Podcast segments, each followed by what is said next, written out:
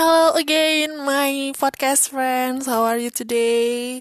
Gimana kabarnya hari ini semua teman-teman? Apakah masih dalam kondisi yang sehat, bahagia, dan masih terhindar dari virus corona? Saya harap semoga teman-teman masih dalam kondisi yang sehat ya. Dan apa pun yang teman-teman kerjakan sekarang, saya berharap semoga teman-teman bahagia mengerjakannya. Dan hari ini kita akan lanjutin lagi uh, baca buku bareng kita dari bukunya Pak Mark Manson berjudul Seni untuk Bersikap Bodoh Amat. Hari ini kita akan masuk ke bab yang ketiga.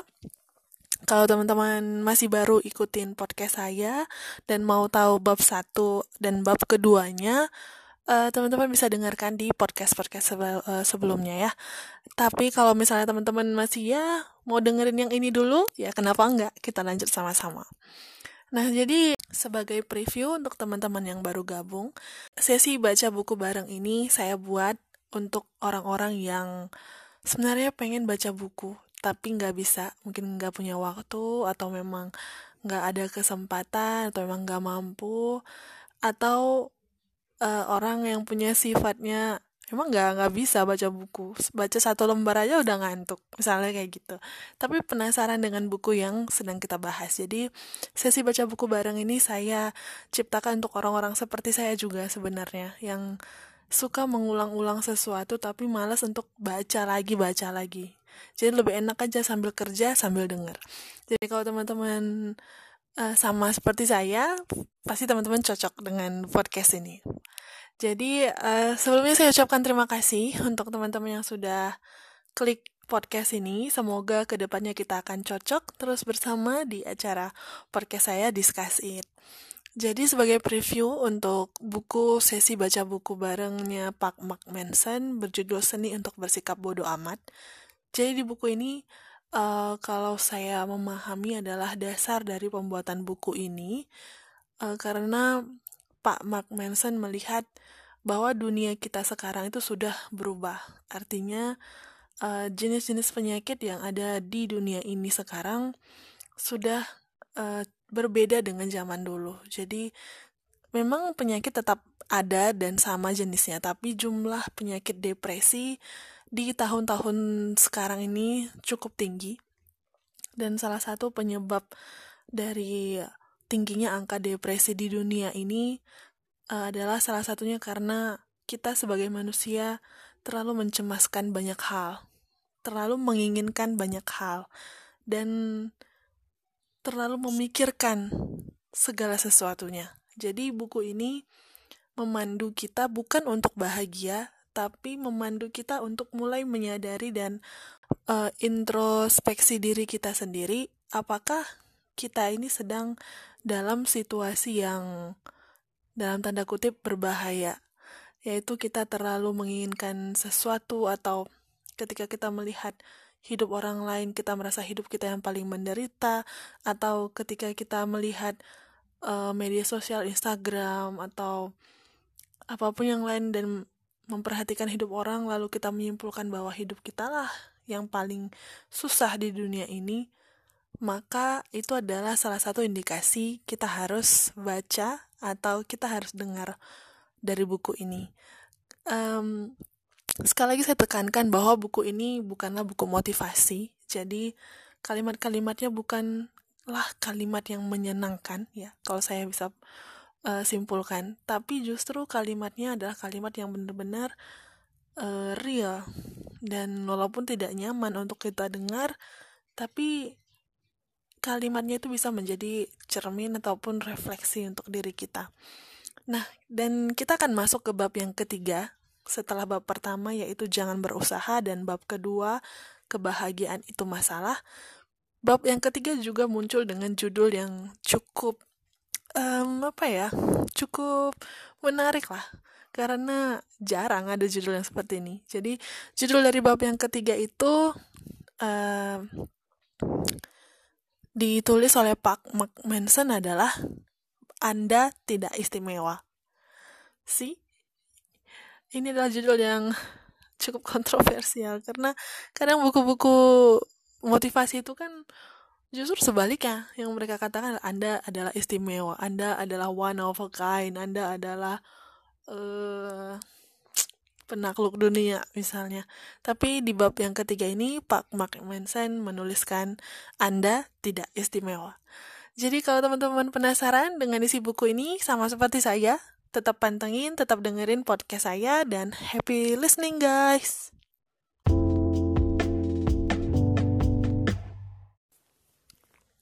Anda tidak istimewa. Saya pernah mengenal seorang pria, sebut saja Jimmy. Jimmy punya berbagai lini bisnis yang sedang berjalan. Kapan pun, jika Anda bertanya apa yang sedang dikerjakan, dia akan menyebutkan dengan cepat beberapa nama perusahaan yang berkonsultasi dengannya atau dia akan menjelaskan sebuah aplikasi kesehatan yang sedang dia carikan investor murah hati agar mau menanam saham, atau dia akan berbicara mengenai beberapa acara amal di mana ia didaulat menjadi pembicara utamanya, atau bagaimana dia memiliki gagasan tentang suatu jenis pompa gas yang lebih efisien yang membuatnya menjadi miliarder. Pria ini selalu beredar, selalu menyala-nyala, dan jika Anda memberinya satu inci saja celah percakapan di siang hari, dia akan menceramahi Anda tentang betapa mendunia pekerjaannya, betapa brilian ide-ide terbarunya, dan dia akan dengan mudah menyebutkan nama-nama sederet tokoh seakan-akan Anda sedang berbicara dengan seorang reporter tabloid. Jimmy adalah pribadi yang positif di setiap waktu, selalu termotivasi, selalu bekerja dengan sudut pandang yang jelas, seorang yang dipandang sebagai go-getter to land apa coba maksudnya go getter di balik itu semua Jimmy adalah seorang bajingan hanya bicara, tidak ada aksi. Sebagian besar waktunya diisi dengan mabuk-mabukan dan menghamburkan uang di bar dan restoran ternama, seraya berusaha memukau orang dengan ide bisnisnya. Jimmy adalah seorang penipu profesional, menghidupi keluarganya dengan uang haram, sama seperti setiap orang lain yang tinggal di kota memutar-mutar ide palsu tentang gemilangnya teknologi masa depan. Tentu kadang dia juga berupaya atau mengangkat telepon dan membuat tawaran dengan mengatasnamakan orang-orang penting dan nama-nama lain hingga kehabisan nama untuk disebut. Tapi tidak ada yang pernah terwujud. Tidak satu pun usahanya berkembang menjadi sesuatu. Meskipun demikian, pria ini telah melakukannya selama bertahun-tahun, membiayai pacar-pacarnya dengan uang dari banyak saudara jauhnya hingga usia mendekati kepala tiga. Kacaunya Jimmy, dia merasa nyaman-nyaman saja.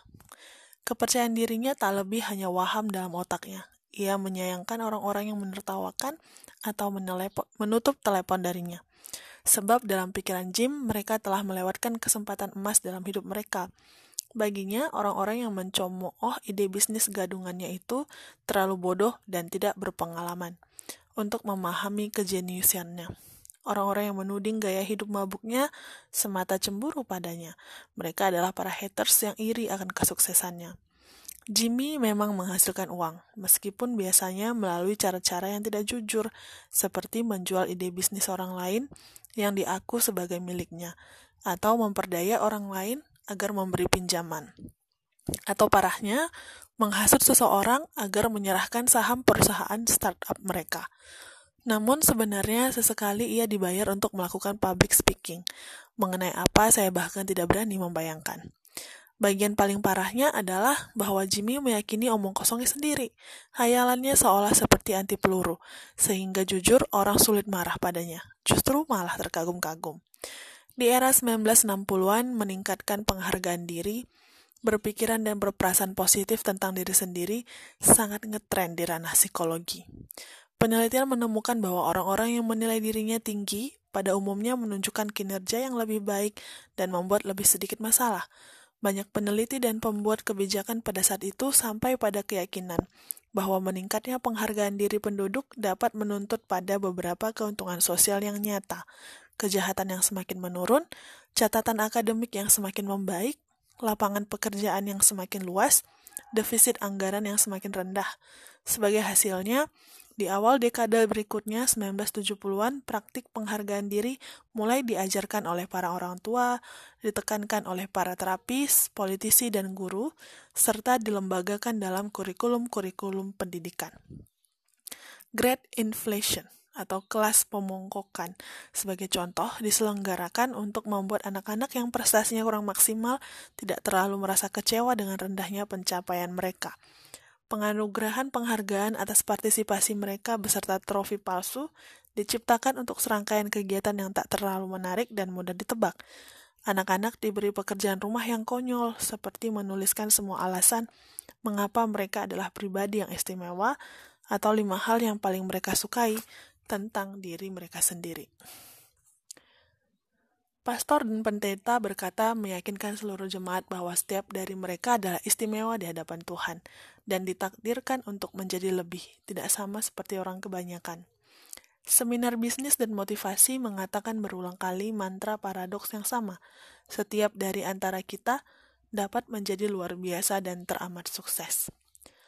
Namun bergantilah generasi berikutnya, dan terbacalah sebuah data yang berkata, tidak ada dari kita yang istimewa.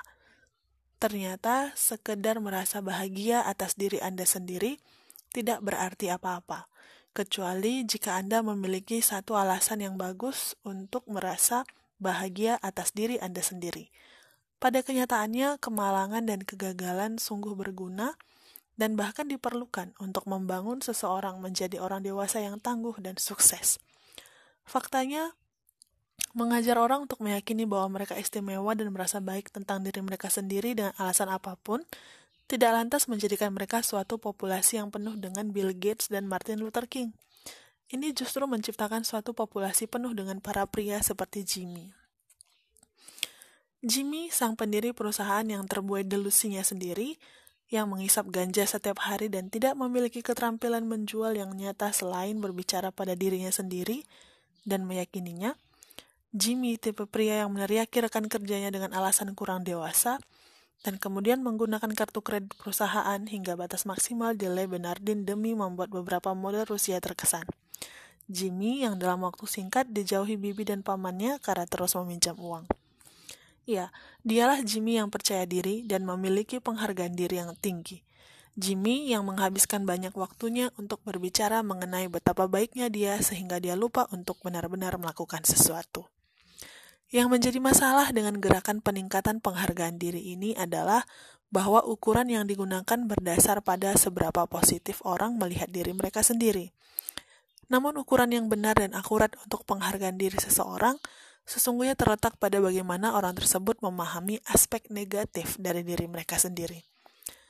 Jika seseorang seperti Jimmy merasa sungguh baik selama 99,9% dalam hidupnya, meskipun hidupnya hancur berantakan di sekelilingnya, lalu bagaimana itu bisa menjadi alat ukur yang valid untuk sebuah hidup yang sukses dan bahagia? Jimmy merasa istimewa, itu saja. Dia merasa seakan-akan layak mendapatkan hal-hal baik tanpa berusaha.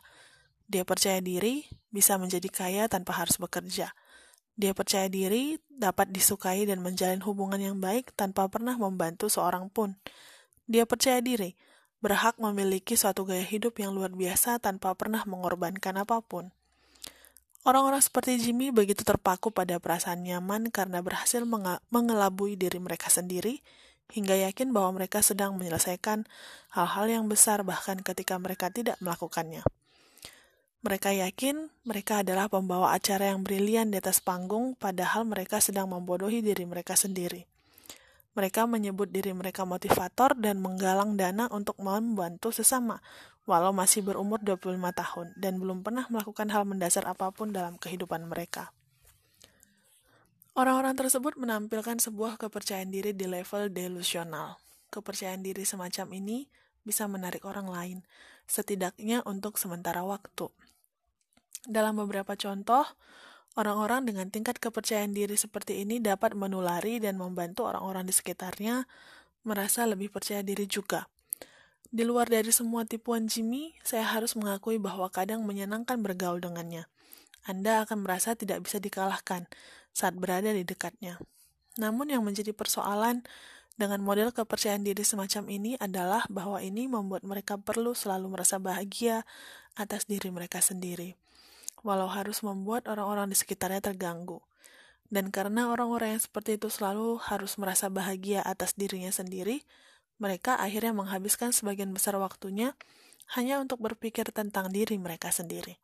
Padahal di luar semua itu dibutuhkan energi dan usaha yang besar untuk meyakinkan diri Anda sendiri bahwa tai, tai yang Anda keluarkan tidak bau busuk. Apalagi jika Anda benar-benar tinggal di sebuah kakus. Begitu orang-orang macam ini mengembangkan pola pikir yang secara konstan menafsirkan segala yang terjadi di sekitar mereka melulu untuk membuat mereka makin jemawa, akan super sulit rasanya untuk menghentikan itu. Setiap ajakan untuk menggunakan akal sehat hanya dipandang sebagai ancaman terhadap superioritas mereka dari pihak lain yang mereka anggap tidak dapat mengimbangi kepintaran atau bakat atau kegantengan atau kesuksesan mereka. Apa yang diyakini Jimmy dan orang-orang sepertinya membuat mereka diselubungi semacam gelembung narsistik, membelokkan apa saja dengan cara tertentu, demi semakin meneguhkan dirinya. Orang-orang yang merasa seperti ini memandang setiap kejadian dalam hidup mereka entah sebagai suatu peneguhan atau ancaman terhadap keagungan mereka sendiri. Jika suatu hal yang baik terjadi kepada mereka, itu karena perbuatan mereka. Jika suatu hal buruk terjadi pada mereka, itu karena seseorang cemburu dan mencoba untuk membuat mereka terlihat buruk. Orang-orang istimewa ini bebal. Mereka menyesatkan diri sendiri dengan masuk ke dalam apa pun yang bisa memuaskan rasa superioritas mereka. Mereka mempertahankan pandangan mental mereka di atas segalanya, bahkan jika kadang itu menuntut mereka bersikap kasar secara fisik atau emosional terhadap orang-orang di sekitar mereka. Meyakinkan diri sebagai makhluk yang spesial merupakan sebuah strategi yang gagal. Ini hanya membuat Anda ngefly, tapi itu bukan kebahagiaan. Pengukuran yang benar tentang penghargaan diri seseorang bukan pada bagaimana seseorang merasakan pengalaman positifnya, namun lebih pada bagaimana dia merasakan pengalaman negatifnya. Seseorang seperti Jimmy bersembunyi dari permasalahannya dengan mengarang kesuksesannya sendiri di setiap kesempatan. Dan karena dia tidak bisa menghadapi masalahnya, entah sebaik apa dia menilai dirinya sendiri, ia menjadi lemah. Seseorang yang benar-benar memiliki penghargaan diri yang tinggi mampu melihat bagian negatif dari pribadinya secara belak-belakan. Ya, kadang saya tidak bertanggung jawab soal uang. Benar, kadang saya melebih-lebihkan kesuksesan saya sendiri. Ya, saya terlalu bersandar kepada orang lain dan seharusnya saya lebih mandiri. Kemudian bertindak untuk memperbaikinya. Namun orang yang keblinger dengan dirinya sendiri karena mereka tidak mampu mengakui masalah mereka sendiri secara terbuka, dan jujur justru tidak bisa memperbaiki hidup mereka dengan cara yang tahan lama atau bermakna. Mereka semakin tertinggal karena mengejar hal yang bertambah tinggi dan mengakumulasi tingkat penyangkalan yang semakin besar. Namun pada akhirnya, kenyataan akan menghantam Anda, dan masalah-masalah yang mendasar akan menampakkan dirinya lagi. Kali ini dengan lebih jernih. Ini hanya perkara kapan dan seberapa sakit itu nantinya.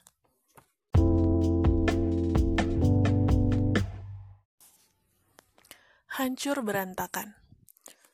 Pukul 9 pagi di kelas biologi, saya menyandarkan kepala di atas lengan sambil memandangi jarum panjang yang membuat putaran, bunyi TikTok muncul dan tenggelam bergantian dengan penjelasan guru yang membosankan mengenai kromosom dan mitosis. Seperti anak berusia 13 tahun lain yang terjebak dalam suatu ruang kelas yang dipenuhi murid, didatangi lampu pijar saya bosan. Terdengar pintu diketuk. Pak Price, kepala sekolah, melongok ke dalam. Permisi mengganggu. Mak, bisakah kamu keluar dengan saya sebentar? Oh, dan bawa barang-barang. Aneh, pikir saya. Biasanya anak-anaklah yang disuruh menemui kepala sekolah. Jarang kepala sekolah datang menemui mereka. Saya meraih barang-barang saya dan meninggalkan ruangan. Lorong sudah sepi. Ratusan loker berwarna kuning kunyit seperti membentuk cakrawala. Mark, bisa antar bapak ke lokermu? Tolong. Tentu, jawab saya, sambil ngeloyor seperti siput menyusuri lorong, bercelana baggy, rambut acak-acakan dengan t-shirt pantena yang kebesaran, dan lain sebagainya. Kami sampai di loker saya. Tolong buka, kata Pak Price, dan saya pun mengerjakannya.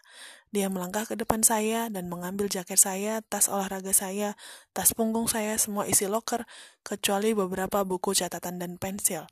Dia mulai berjalan menjauh. Tolong ikut dengan saya, ujarnya.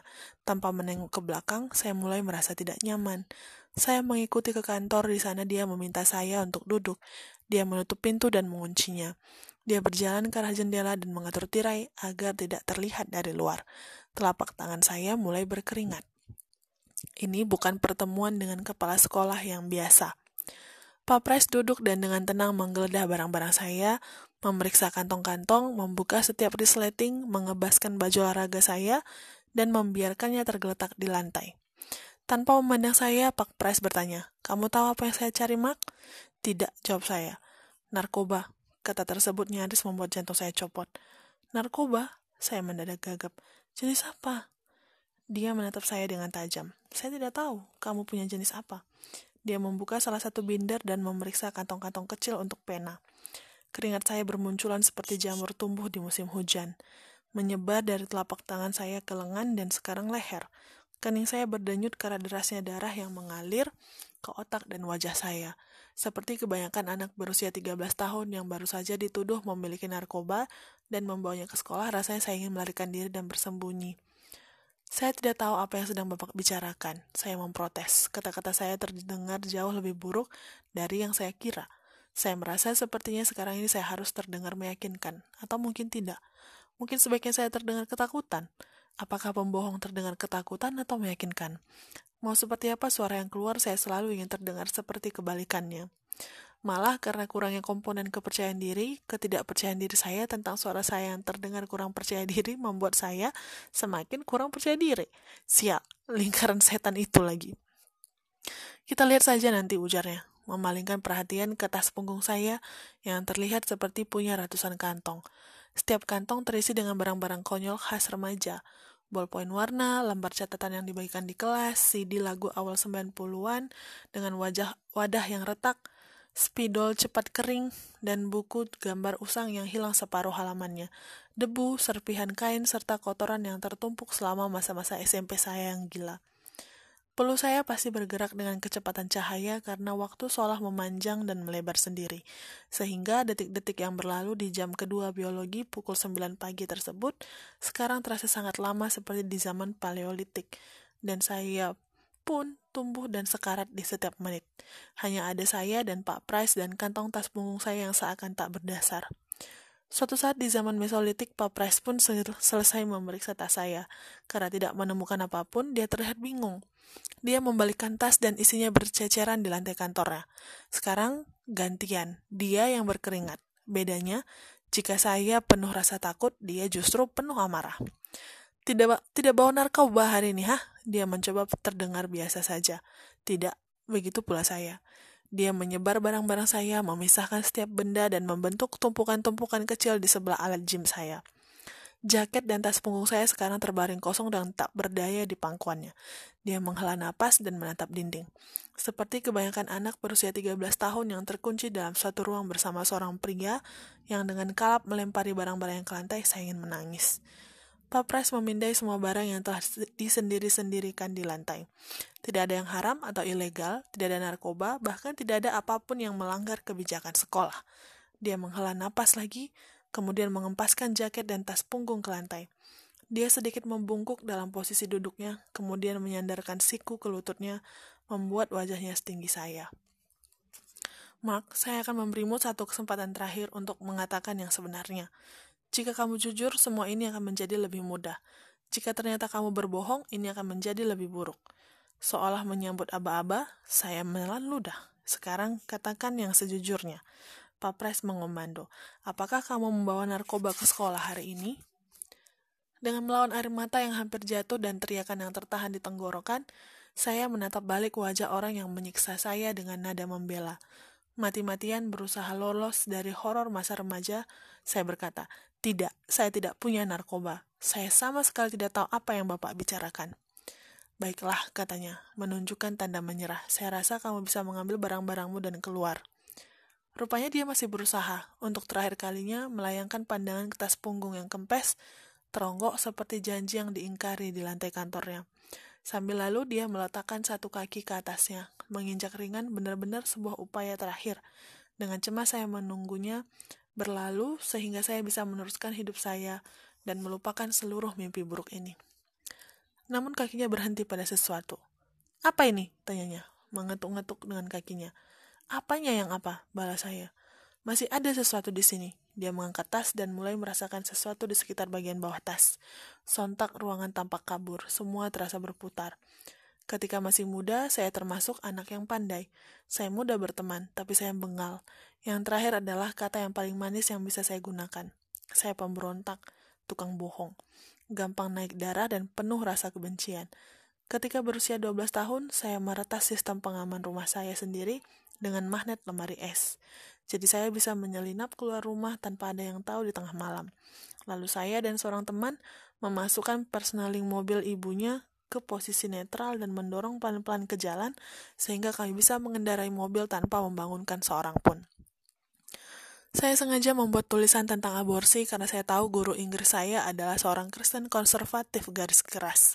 Lain waktu, saya dan seseorang teman lain mencuri rokok ibunya dan menjualnya ke anak-anak lain di belakang sekolah. Dan saya juga memotong bagian bawah tas punggung saya lalu menyulapnya menjadi kantong rahasia untuk menyembunyikan ganja.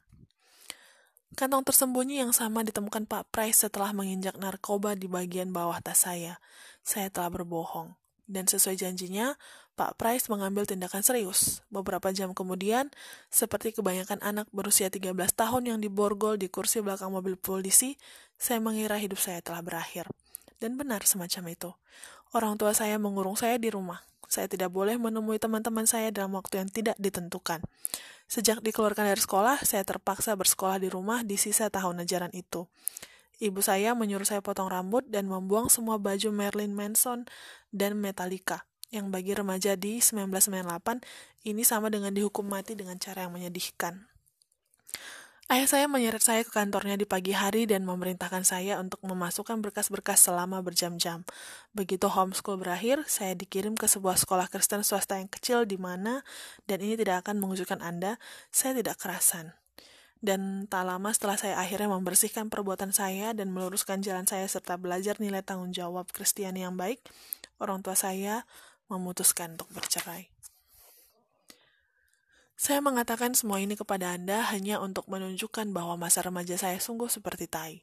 Saya kehilangan semua teman saya, komunitas saya, hak hukum saya, dan keluarga saya hanya dalam 9 bulan saja. Terapi saya ketika saya berusia 20 tahun menyebut ini dengan istilah suatu pengalaman yang sungguh traumatis. Dan saya bakal menghabiskan setidaknya 10 tahun ke depan untuk bekerja keras menerima masa kelam itu supaya tumbuh menjadi orang yang tak terlampau depresif meski masih tetap brengsek. Masalah di rumah saya saat itu sama sekali bukan diakibatkan oleh ucapan atau tindakan buruk, tapi lebih karena semua hal buruk yang seharusnya dikatakan atau dilakukan, namun tidak terlaksana. Keluarga kami membina rumah tangga dengan cara yang sama seperti Warren Buffett menghasilkan uang atau cara Jenna Jameson menggeliat di atas ranjang. Kami juaranya. Bisa saja rumah kami terbakar habis dan kami masih berkata, "Oh, tidak, semuanya baik-baik saja. Sedikit hangat sih, tapi sungguh semuanya baik-baik saja." Ketika orang tua saya bercerai, tidak ada piring pecah, tidak ada pintu yang dibanting, tidak ada saling teriak tentang ini dan itu. Mereka menyempatkan diri untuk meyakinkan saya dan abang saya bahwa kejadian ini terjadi sama sekali bukan akibat kesalahan kami. Kami diberi sesi tanya jawab. Ya, Anda tidak salah membaca tentang logistik dan kesepakatan baru di kehidupan yang baru. Tidak ada tangis yang pecah, tidak ada suara yang meninggi. Saya dan abang saya mencoba menguping pembicaraan empat mata ayah dan ibu, dan satu-satunya petunjuk yang terdengar secara jernih adalah tidak ada di antara kita yang selingkuh. Oh bagus, ruangan cuma sedikit hangat sih, tapi sungguh tidak ada yang terbakar, semuanya baik-baik saja. Orang tua kami adalah orang yang baik. Saya tidak menyalahkan mereka atas peristiwa ini ataupun bisa dibilang tidak lagi. Saya sangat mencintai mereka. Mereka mempunyai kisah dan perjalanan hidup mereka sendiri, sama seperti semua orang tua. Dan sama seperti yang dilakukan orang tua dari orang tua kita.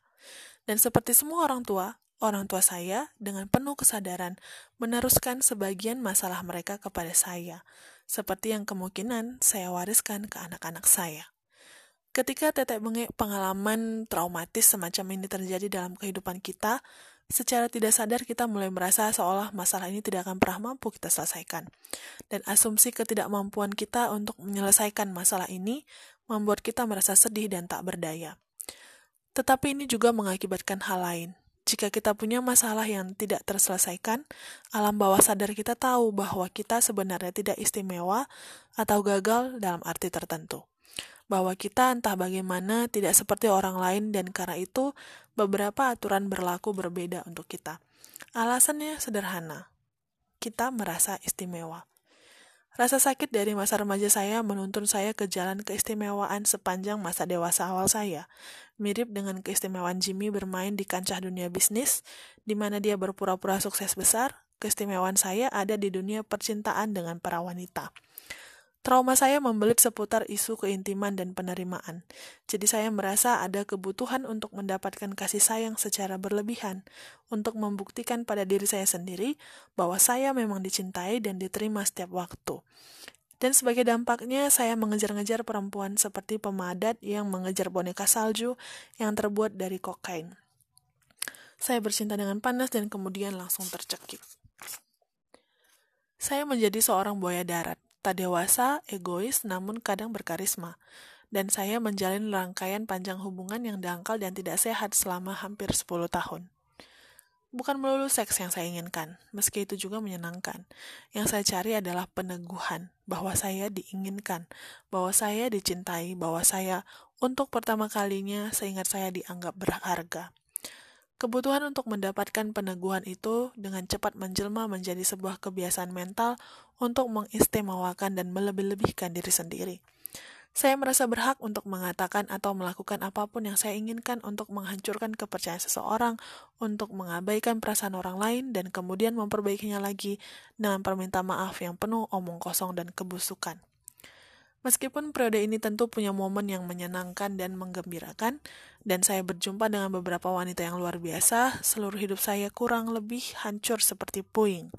Saya cukup sering tidak punya pekerjaan, numpang tidur di sofa teman, atau tinggal dengan ibu saya, minum-minum lebih dari yang seharusnya, menyingkirkan beberapa teman, dan ketika saya bertemu seorang wanita yang sangat saya sukai, sikap saya yang egois ini dengan cepat meluluh lantakan semuanya.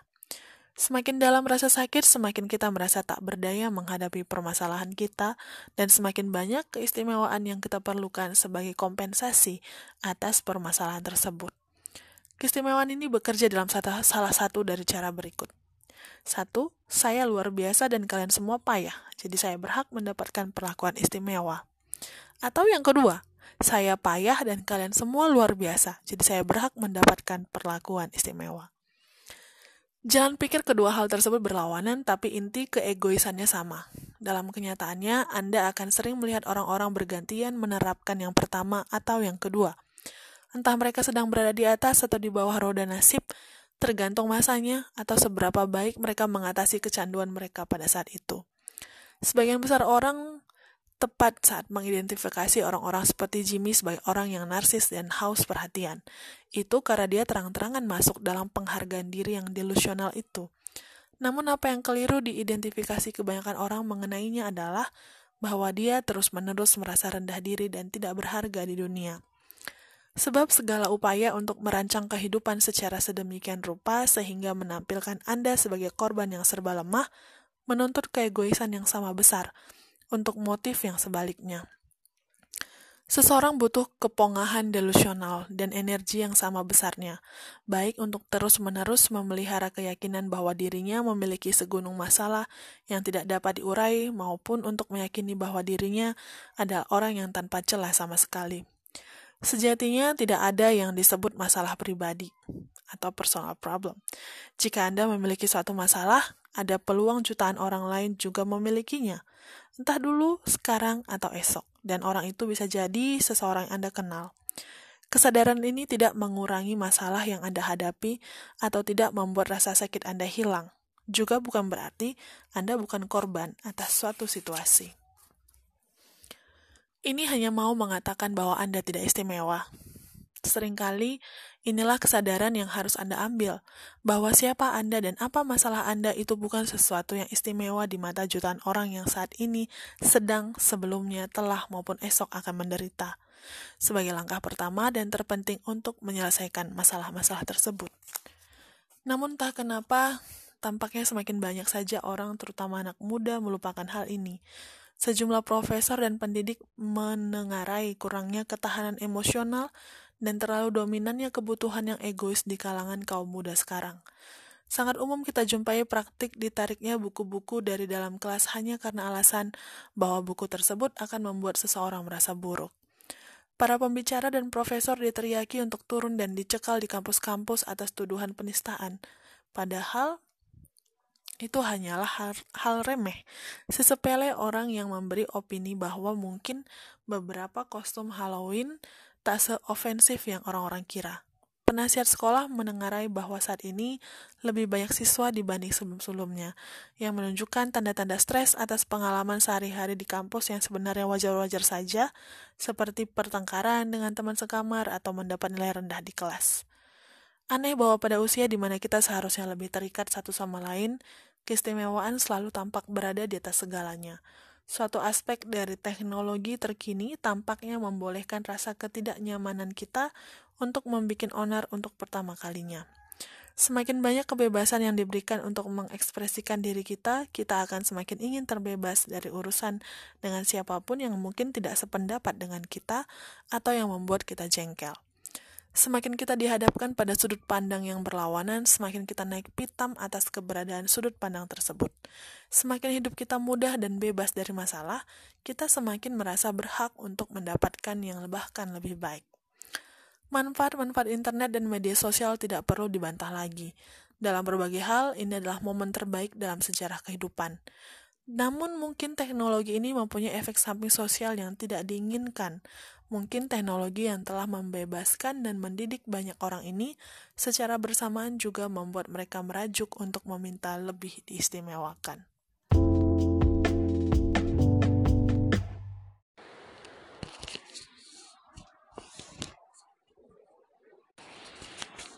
Tirani keistimewaan Sebagian besar dari antara kita bisa dikategorikan biasa-biasa saja pada hampir semua hal yang kita kerjakan.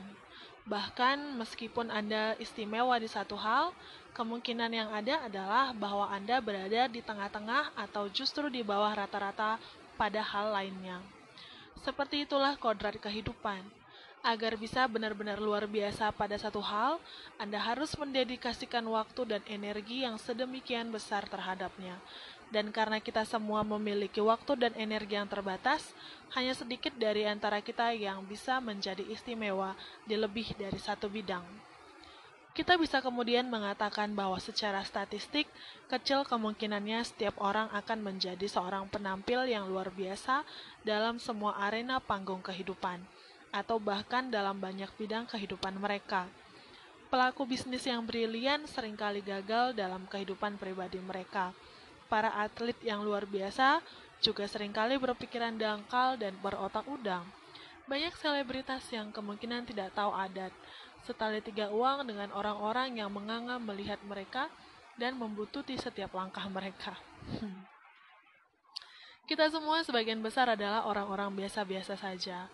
Namun, hanya mereka yang ekstrim sajalah yang mendapat semua publisitas. Pada dasarnya, kita sudah tahu tentang hal ini, tetapi kita jarang memikirkannya dan atau membicarakannya. Dan pastinya kita tidak pernah mendiskusikan mengapa hal ini bisa menjadi sebuah masalah. Mempunyai internet, Google, Facebook, YouTube, dan akses ke 500-an saluran televisi sungguh mengagumkan. Namun, perhatian kita ada batasnya.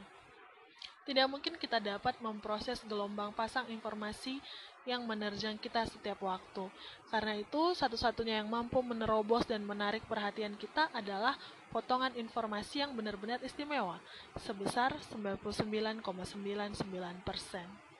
Sepanjang hari, setiap hari kita dibanjiri dengan hal-hal yang luar biasa, terbaik dari yang terbaik, terburuk dari yang terburuk, prestasi yang paling memukau, lelucon yang paling konyol, berita yang paling mengecewakan, ancaman yang paling menakutkan, non-stop. Hidup kita sekarang ini diisi dengan informasi dari sisi ekstrim kurva lonceng pengalaman manusia, karena dalam bisnis media inilah yang menjadi pusat perhatian, dan pusat perhatian menghasilkan uang. Itulah alasan utamanya.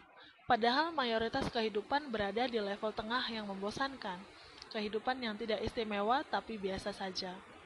Banjir bandang informasi ekstrem ini telah mengkondisikan kita untuk percaya bahwa keistimewaan adalah suatu standar kenormalan yang baru.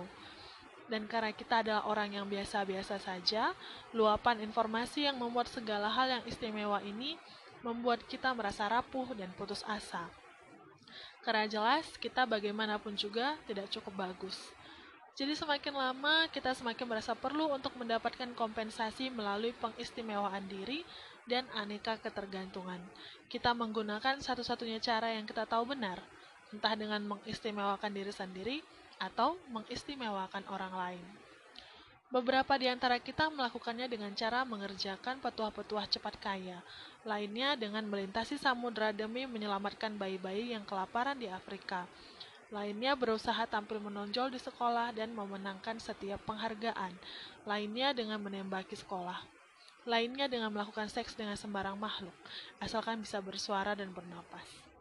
Inilah yang menyatukan budaya keistimewaan yang sedang berkembang seperti yang saya bicarakan sebelumnya. Angkatan yang lahir di era milenium sering disalahkan atas pergeseran budaya ini. Namun itu sepertinya karena mereka adalah generasi yang paling terlibat dan terlihat.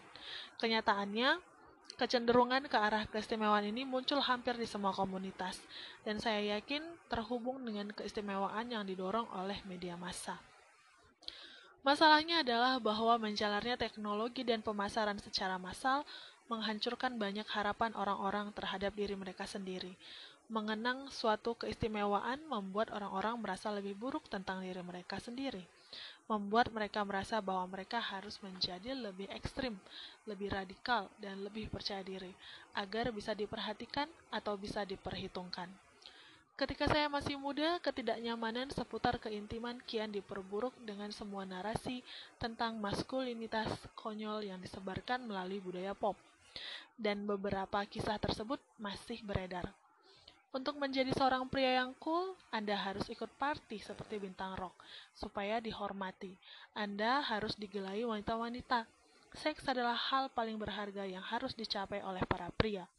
Dan karena itu, layak untuk mengorbankan apa pun, termasuk martabat Anda sendiri demi mendapatkannya. Gempuran omong kosong yang tidak realistis dari media ini menciptakan perasaan ketidaknyamanan dalam diri kita dengan terlampau sering menampilkan pada kita sebuah standar yang tidak masuk akal dan mustahil dihidupi. Kita tidak hanya akan merasa terpojok oleh masalah-masalah yang tidak dapat diselesaikan. Kita juga merasa seperti pecundang karena dengan satu pencarian sederhana lewat Google saja akan muncul ribuan orang tanpa problem yang kita miliki itu. Teknologi telah menyelesaikan masalah ekonomi di masa lalu dengan memberi kita masalah psikologis baru. Internet bukan hanya menjadi sumber informasi yang dapat diakses oleh siapa saja, ini juga menjadi sumber ketidaknyamanan, keraguan diri, dan rasa malu bagi siapa saja. Tetapi, jika saya tidak akan menjadi istimewa atau luar biasa, lantas apa gunanya hidup? Ini adalah subjudul bagian yang keempat. Keyakinan bahwa kita semua ditakdirkan untuk menjadi sesuatu yang sungguh luar biasa telah menjadi bagian dari budaya yang kita anut sekarang ini. Para pesohor mengatakannya, taipan bisnis mengatakannya, politikus mengatakannya, bahkan Oprah mengatakannya. Jadi ini pasti benar. Semua orang dan setiap dari antara kita bisa menjadi luar biasa. Kita semua berhak menerima suatu keagungan. Fakta bahwa pernyataan tersebut secara inheren kontradiktif, ngomong-ngomong jika setiap orang luar biasa, artinya tidak ada seorang pun yang luar biasa, luput dari perhatian sebagian besar orang. Dan alih-alih menanyakan apa yang sesungguhnya bisa kita raih dan tidak bisa kita raih, kita telan mentah-mentah pesan tersebut dan masih meminta lebih menjadi rata-rata telah dianggap sebagai sebuah standar baru kegagalan. Perhatikan, hal paling buruk yang Anda hadapi adalah berada di tengah-tengah kawanan, di tengah-tengah kurva lonceng. Saat standar kesuksesan suatu budaya adalah dengan menjadi luar biasa, maka akan lebih baik berada di sudut bawah kurva lonceng tersebut daripada di tengah, karena di sana minimal Anda masih dianggap istimewa dan berhak menerima perhatian. Banyak orang memilih strategi ini untuk membuktikan kepada semua orang bahwa merekalah yang paling menderita atau yang paling tertindas atau yang paling kor menjadi korban. Banyak orang takut menerima diri mereka yang sedang-sedang saja, karena mereka yakin bahwa jika mereka menerimanya, mereka tidak akan pernah mencapai apa pun, tidak pernah berubah jadi lebih baik, dan hidup mereka tidak akan memiliki arti. Pemikiran semacam ini berbahaya. Begitu Anda menerima premis bahwa suatu kehidupan akan berharga hanya jika benar-benar penting dan besar, maka pada dasarnya Anda menerima fakta bahwa sebagian besar populasi manusia, termasuk Anda, payah dan tidak berharga. Dan pola pikir ini dapat dengan cepat berubah menjadi bencana, baik bagi Anda sendiri dan orang lain. Segelintir orang yang berhasil menjadi unggul di suatu bidang, meraih posisi tersebut bukan karena mereka meyakini diri mereka istimewa.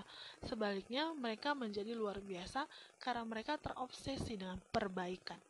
Dan obsesi ini berasal dari keyakinan yang tidak pernah salah bahwa mereka dalam kenyataannya sama sekali tidak istimewa.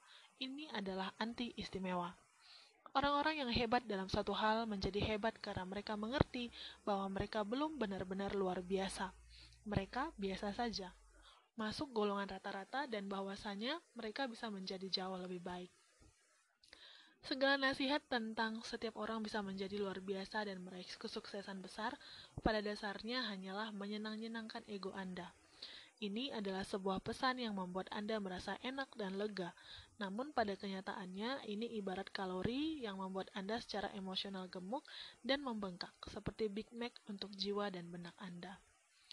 Tiket untuk meraih kesehatan emosional sama halnya dengan kesehatan fisik, datang dari sayur-sayuran yang Anda makan, yaitu menerima kebenaran hidup yang hambar dan biasa.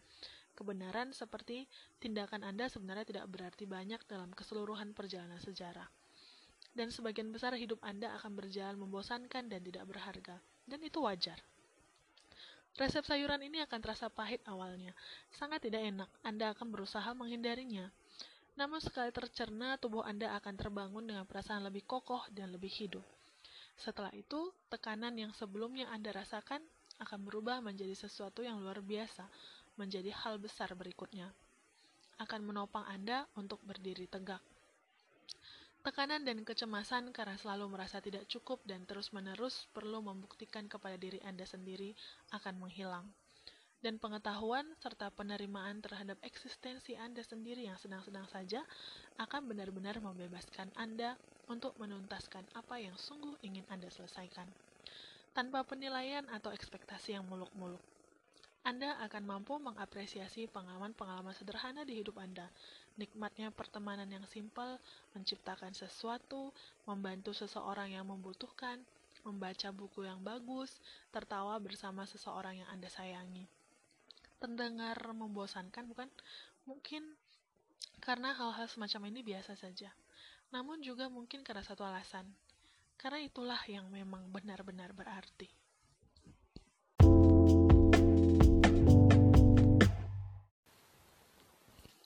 Oke, itu tadi dia teman-teman uh, bab ketiga dengan empat subbabnya masing-masing. Bab ketiga berjudul Anda Tidak Istimewa. Bab ini sama sekali tidak berbicara soal uh, Anda itu tidak berharga ya. Jadi uh, kalau saya saya agama Kristen, jadi di Alkitab itu uh, ada ayat yang menuliskan bahwa hidup hidupmu berharga di mata Tuhan. Jadi uh, bab ini bukannya berkontradiksi dengan uh, firman Tuhan itu ya, kalau yang saya pahami. Jadi bab ini justru mengajarkan uh, bahwa dengan tidak terlalu mengistimewakan diri sendiri, kita akan mampu melihat hidup ini sebagaimana kenyataannya.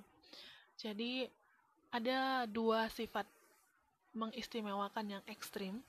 Yang pertama, saya luar biasa dan kalian semua payah, jadi saya berhak mendapatkan perlakuan istimewa. Atau justru sebaliknya, saya payah dan kalian semua yang luar biasa, jadi saya berhak mendapatkan perlakuan istimewa. Jadi, uh, dua uh, posisi ini, dua perasaan ini dapat membuat kita menjadi pribadi yang egois ya. Jadi terlalu meninggikan diri itu salah, tapi terlalu merendahkan diri pun salah. Karena dari e, pikiran yang terlalu meninggikan diri atau terlalu merendahkan diri, sebenarnya kita ingin mengatakan ke orang-orang kalau uh, karena kondisi itu saya berhak menerima perlakuan yang istimewa dan ketika itu tidak tercapai kita kesal gitu dan kalau sudah kesal kita merasa kesal ke diri kita yang kesal. Dan seterusnya seterusnya. Dan terjadilah lingkaran setan seperti yang dibahas di bab 1 jadi anda tidak istimewa di sini uh, menekankan kalau uh, dalam hidup ini kita harus selalu merasa bahwa kita biasa-biasa saja. Agar kita punya keinginan untuk memperbaiki diri. Lagi dan lagi dan terus dan terus. Jadi dia di subbab yang terakhir dia ada berikan contoh orang yang berhasil meraih posisi yang bagus bukan karena mereka meyakini diri mereka itu istimewa. Jadi bu bukan dari waham mereka bahwa mereka itu layak diperhatikan tidak, tapi karena mereka justru menyadari bahwa mereka itu tidak istimewa. Oleh karena itu, mereka harus bekerja keras untuk menjadi lebih baik dan lebih baik jika kita sudah menyingkirkan perasaan yang dua tadi, terlalu meninggikan diri dan ataupun terlalu merendahkan diri, itu akan mampu membuat kita mengapresiasi pengalaman-pengalaman sederhana di hidup kita. Contohnya, pertemanan yang sederhana, habis itu membantu seseorang yang membutuhkan, habis itu membaca buku yang bagus, memakan makanan yang enak, lalu tertawa dengan orang-orang yang kita cintai. Nah, jadi um, untuk teman-teman yang mungkin mendengarkan podcast ini bersama-sama dengan saya, kita ambil waktu sejenak untuk merefleksikan diri kita apakah selama ini kita merasa kita yang paling hebat di antara semua orang di sekeliling kita atau justru sebaliknya kita merasa bahwa hidup kita yang paling tidak berarti sehingga kita kitalah yang sepatutnya diistimewakan, kitalah yang sepatutnya diperhatikan, kitalah yang paling menderita. Apakah itu yang kita lakukan selama ini? Dan jika ya, mari kita berubah menjadi orang yang lebih baik hari ini. Itu saja teman-teman untuk sesi baca buku bareng bab ketiga hari ini. Sangat menarik. Mulai dari jangan berusaha, kebahagiaan itu masalah dan hari ini Anda tidak istimewa. Apa judul berikutnya? Pantangin terus podcast saya, Discuss It, karena kita akan membaca buku ini bersama-sama, menikmati, dan berbagi bersama. Sampai ketemu lagi di podcast berikutnya. Tetap jaga kesehatan, tetap bahagia, dan sampai jumpa teman-teman. Bye-bye.